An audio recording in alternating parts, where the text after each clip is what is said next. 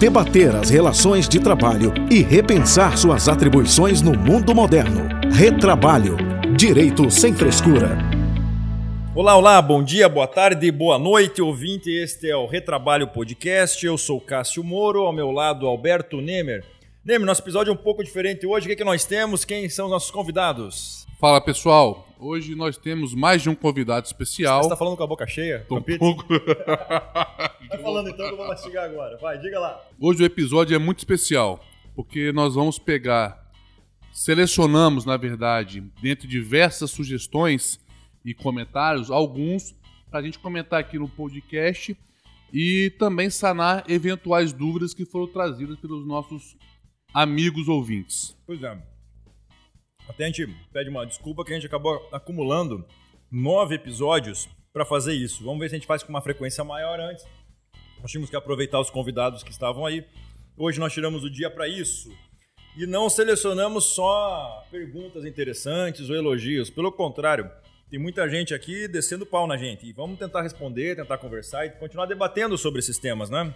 Perfeitamente. Eu vi que aqui tomei alguns puxões de orelha aqui na, na, em alguns episódios. Essa, essa é a ideia. Essa é fazer um pouco pensar e tudo mais.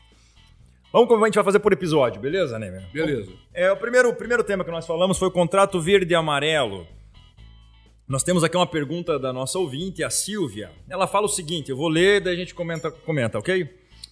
É, o artigo 6 da MP 905 diz que as, se as partes fizerem acordo, a multa rescisória será paga sempre pela metade proporcional, proporcionalmente em cada mês.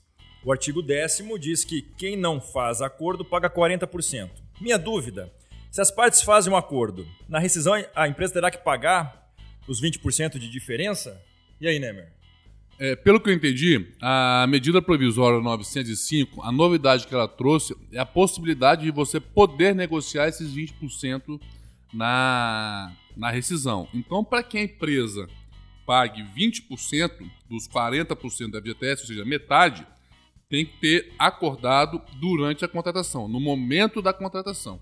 Ou seja, se a empresa se não fizer, se não pactuar com o trabalhador no momento da contratação, terá que pagar os 40%.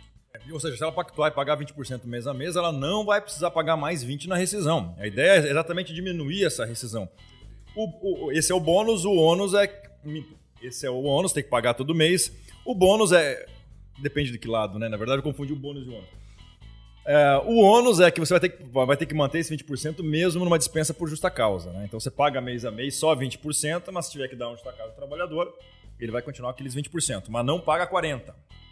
Respondida a pergunta, é isso. Importante só explicar, Cássio, que em relação ao contrato verde e amarelo, é, passou a valer agora, a partir deste ano, né, a partir de janeiro, é que ele passou a valer a medida provisória do ano passado, mas o contrato verde e amarelo é, oficialmente passou a valer a partir do dia 1 de janeiro. Nome MP com Vacácio Leges, olha que coisa incrível. Exatamente. Mas já, já criticou isso no outro episódio. Vamos lá. Trabalho em domingos. Uma próxima pergunta do episódio Trabalho aos domingos. Tivemos várias perguntas, várias críticas. Vamos fazer uma aqui. A Márcia diz o seguinte. Essa é paulada, já vamos começar com pancada aqui. Acho que vocês estão romantizando essa questão. Chama alguém da classe operária para gravar o programa quando o assunto envolver questões que não dizem respeito à classe média e média alta. Nemer eventualmente gosta de trabalhar aos domingos? Para, né? Só para complementar, vou falar da a Ellen também disse isso. Estou curtindo de verdade o programa. Agora, essa história de que o Neymar gosta de trabalhar aos domingos, sei não, hein? Diga aí, Neymar, primeira coisa, você gosta ou não gosta de trabalhar aos domingos? Fui pego pra Cristo aqui, né? Eu vou, deixa eu, antes dele responder, eu vou fazer uma defesa dele do pouco eu conheço ele, dos contatos que eu tenho com o Nemer, a gente se reúne para fazer o podcast, elaborar pauta. Olha, é uma dificuldade. Esse cara é workaholic. eu imagino o Nemer, eu acho que ele vive de terno e gravata, dorme de terno e gravata, vai pra praia de terno e gravata. Penso isso. Então eu não duvido que ele trabalhe aos domingos, inclusive de terno e gravata. Diz aí, Nemer.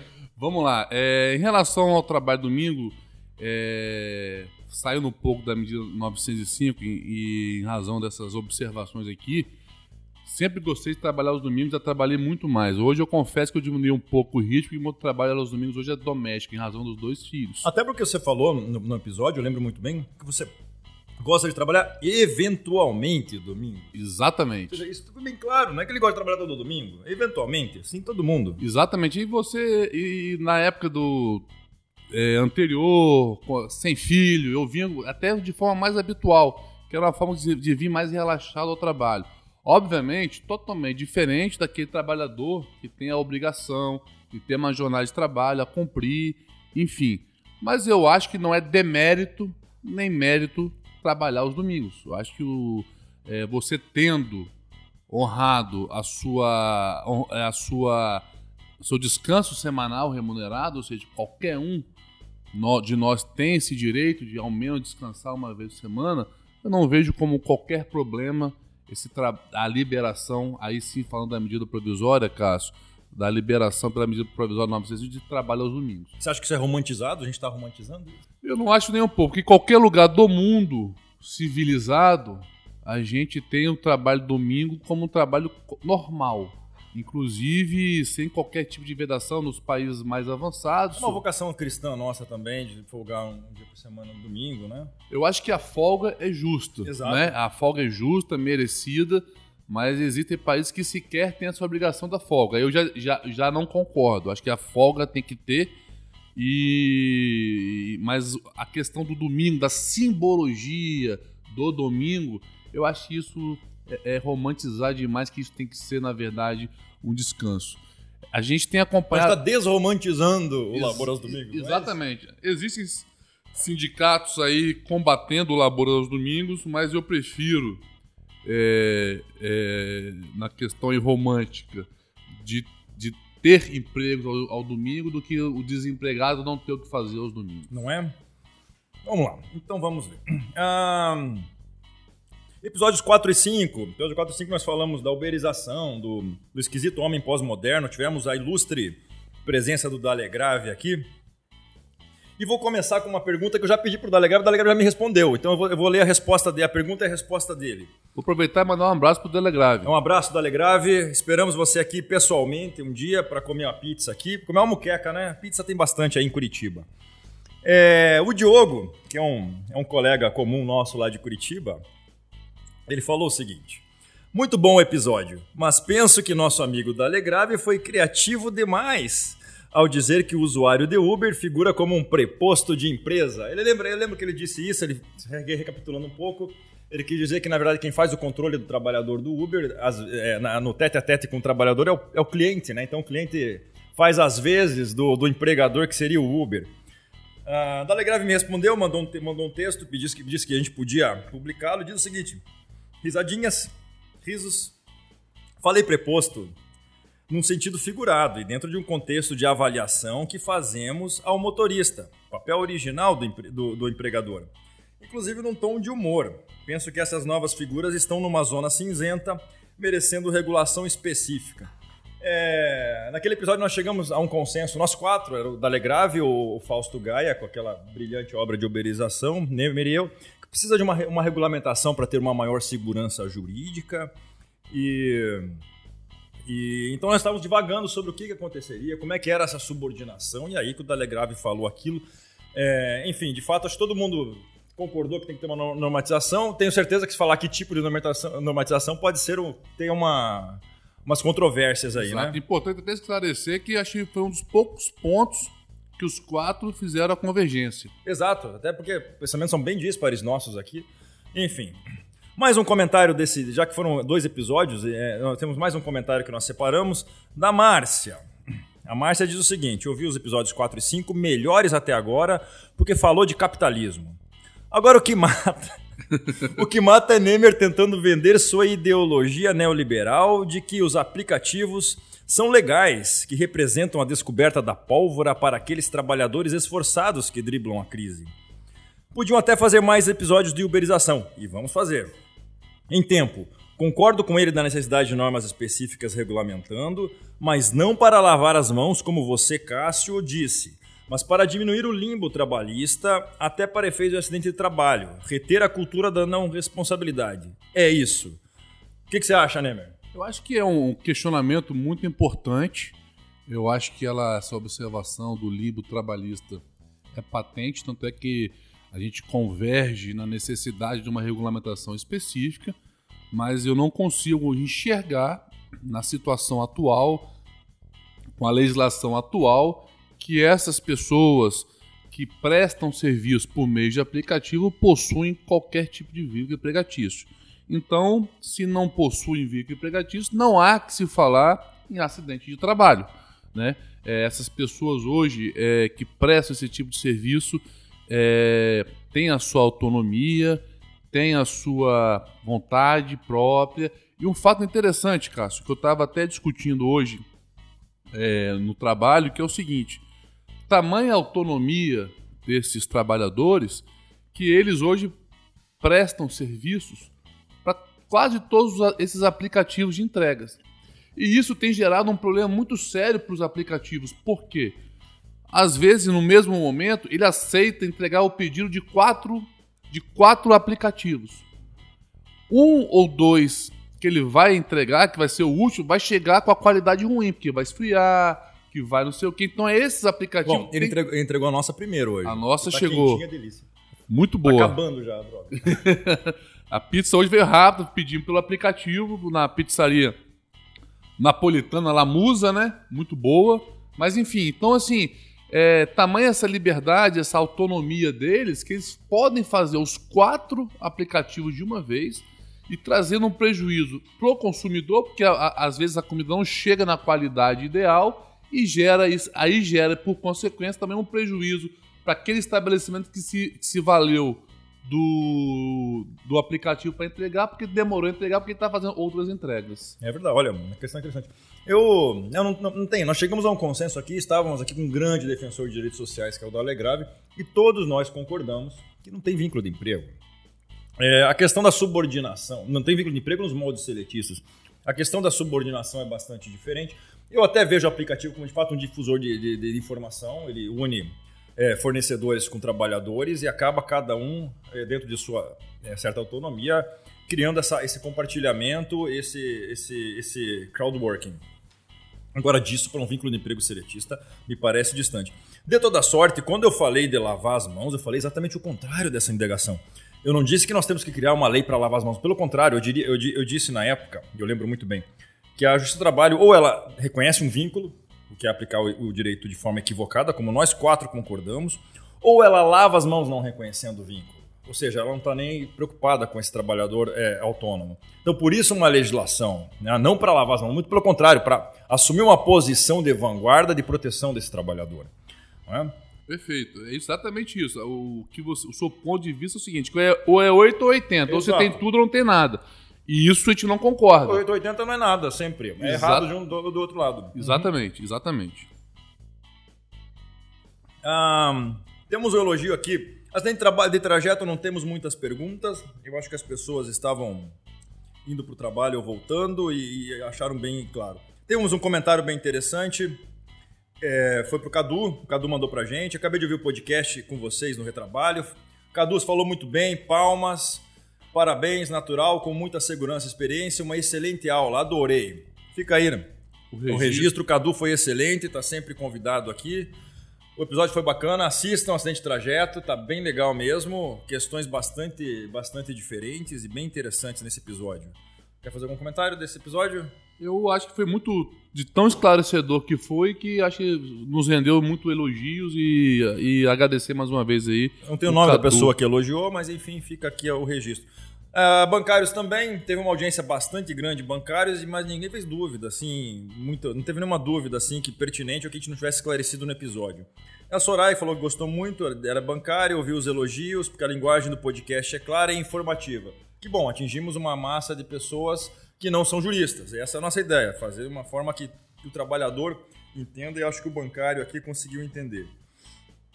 Ativismo judicial, tivemos um elogio muito, muito honroso. Uh, esse tem que falar o nome completo, doutora Wanda Decuzzi, nossa é, digníssima desembargadora do TRT da décima região, ex-presidente. É, ela, nossa Cássio, parabéns, bem interessante o nome escolhido, os temas e os convidados. Gostei do BD, ainda que não concorde inteiramente com ele. E deu as palmas. E, doutora Wanda, eu digo uma coisa: eu concordo com a senhora, também não concordo inteiramente com o BD. Afinal, o BD torce pro Flamengo, que eu concordo, e torce pro Paysandu, que eu discordo. Então não dá para concordar inteiramente com ele mesmo. É, isso foi do, do, do, episódio de ativismo judicial. Algum comentário sobre aquilo? Eu, eu, deu alguma repercussão também no meu, nas minhas mídias sociais sobre isso, Cássio. O pessoal tratando muito sobre uma preocupação sobre o ativismo judicial, né? É, essa, essa, esse limite do STF, até onde pode ir ou até onde não pode ir. E o BD falou uma frase muito interessante, que todas as decisões recentemente do, do STF agradam a uns e não agradam outros. É. Então, os que agradam, acho que o STF chegou no. atuou dentro dos limites, e que, aqueles que não agradam não atuou dentro do limite. Então é uma coisa que eu acho que a gente vai ter que debater mais à frente, até que o efeito backlash que está que tá na moda agora, está em voga, mas em suma é isso. E agradecer aí ao BD pela pela grande aula aí que nos deu. A posição acaba sendo por conveniência, né? Exatamente. É e é o perigo. E até de vez nas redes sociais com, com, com essa, essa, essa coisa meio bipartite, quando algum ministro faz uma coisa boa, publica, se elogia, alguma coisa boa segundo a concepção da, da pessoa. Quando faz uma coisa ruim, não, o STF tem que acabar, não sei o quê, né? Enfim. Mas há, de fato, um limbo muito grande nos limites de atuação do STF e esse, esse, esse episódio aborda isso. Ah, Para finalizar, o último episódio com o tema foi o direito sindical. É... O Alexandrino faz uma pergunta para gente. Ele diz o seguinte: diante da nova lei, onde o trabalhador não tem mais a obrigatoriedade de repassar diretamente um dia de trabalho ao sindicato, ele pode agora repassar esse valor ou, caso queira, não repassar mais. E caso não repasse, o sindicato ainda deve representá-lo na mesma forma que representa os demais que são associados? Essa é a primeira pergunta. E continua. E é possível agora o trabalhador escolher qual sindicato o representa diretamente? Exemplifico: o empregado vinculado a um sindicato de prestador de serviços, acho que terceirizado, ele quis dizer, se pode escolher ser representado pelo sindicato que representa esses terceirizados, os trabalhadores, ou pode escolher o sindicato do tomador de serviços? Essa pergunta é boa. A primeira acho que nós já respondemos. Acho que o Túlio respondeu, o Túlio respondeu para nós. Bem isso aí. Essa segunda é bem interessante. O que, que você diz, Nemer? É, pela, pela nossa modalidade hoje legislativa sindical, não há como, nem, nem na, no viés patronal, nem do empregado, escolher o sindicato que vai te representar, né? É, na verdade, os sindicatos hoje têm a representatividade de acordo com a categoria preponderante né, da atividade então é isso aí que vai definir realmente o sindicato que vai representar os empregados e o, e o, o empregador. Então, na nossa modalidade hoje sindical, é, não há como o trabalhador querer optar que, que o sindicato ABC é, represente os seus interesses. É, acho que até nós comentamos que que também não tem como o sindicato, até a gente pensou em criar incentivos para beneficiar os sindicalizados em detrimento dos demais, né? A altura até deixou bem claro, isso parece um abuso, não tem como. Então, por hora, enquanto não for quebrada essa unicidade contratual, não tem como ter essa liberdade toda. Exato. E, assim, até uma coisa de curiosidade para tra trazer, é, a tamanha necessidade que a gente precisa dessa reforma sindical, seja qual ela for, mas a gente precisa debater, mas do jeito que a modalidade hoje acho que já é convergente, que não dá para seguir em frente. Por exemplo, eu tenho um, existe um sindicato aqui no Espírito Santo, Cássio, que chama Secotu. Se você analisar a sua representatividade, tem lá mais de 50 tipos de representatividade. Sub, aquelas subcategorias que a gente mencionou lá. Isso episódio. tudo de forma respeitosa só para ganhar na época o imposto sindical. Se a gente analisar esse sindicato de forma específica, vai ver que ele representa desde instituições filantrópicas a coveiros, lavanderia, cabaré, cassinos, salões de barbeiro e cabeleireiro para homens, até empregados de instituições religiosas. Então imagina um sindicato que representa do cabaré a empregados de igrejas e instituições religiosas. Então assim, já começa é, a faltar legitimidade, legitimidade. Não tem um núcleo que una todo mundo. Exatamente. É uma salada de fruta. Como uma diretoria com um membro de cada... De cada segmento. Ia faltar número de diretores. Mas é o sistema que nós temos hoje. É, a unicidade tem que terminar e a contribuição, pelo, ainda que pela via reversa, esquisita e agressiva, Acho que vai fazer com que os sindicatos é, é, é se adequem, se consigam uma representatividade efetiva. Até mencionamos, trabalhador, se quer alguma coisa do seu sindicato, participe. É a melhor coisa para você. Fortaleça o Fortaleça sindicato. o sindicato. E com base nisso, até para encerrar, é, se a gente avaliar, Cássio, um dado muito importante, inclusive você compartilhou, é o seguinte: em 2017, os sindicatos arrecadaram 3,6 bilhões de reais. Já em 2018, com a modernização da legislação trabalhista aprovada e o fim da obrigatoriedade. Primeiro ano que não teve obrigatoriedade. Exatamente. Esse número já caiu para 500 milhões reais de arrecadação. E em 2019, esse número já caiu para 90 milhões de reais. E esse número eu não comemoro, eu não festejo. Eu não festejo porque é, eu entendo como assim você entende que os sindicatos têm que ser forte. E sindicato forte tem que ter caixa financeiro forte. Mas para isso, os trabalhadores têm que se sentir realmente representados para assim poder contribuir. Então, os sindicatos hoje têm um dever fundamental de demonstrar a sua importância para os seus representados. É, até porque a, a, a reforma ela, ela, deu mais, mais força para a negociação sindical, a reforma de 2017. Entretanto, tirou é, é, força financeira dos sindicatos. Então, é então a gente está num período de baixa, é importante que os trabalhadores agora reforcem as fileiras desses sindicatos para que essas negociações, que são mais importantes agora, sejam mais, mais protetivas. Né? É, bom, acho que terminamos por hoje. É... Quer falar alguma coisa, Nemer? Não, gostaria de encerrar porque eu queria comer minha pizza de Nutella e pistache que acabou Caramba, de chegar. É muita Nutelagem aqui. É, sigam, nos ouçam, compartilhem, sigam o nosso Instagram, ouçam na, em todas as plataformas. Eu estava vendo hoje, nós temos várias plataformas. O podcast, que é o mais ouvido, o. Qual mais? Deezer, o, o Spotify. Apple, o Apple Podcast, Google Podcast, Deezer, Anchor e mais um monte deles ali. Ouçam, é só digitar na sua plataforma, digitar Retrabalho que você vai achar a gente lá, ou tem o link na, na bio do nosso Instagram. Ok? Isso aí, pessoal. Até o próximo episódio. Até o próximo, até mais. Debater as relações de trabalho e repensar suas atribuições no mundo moderno. Retrabalho. Direito sem frescura.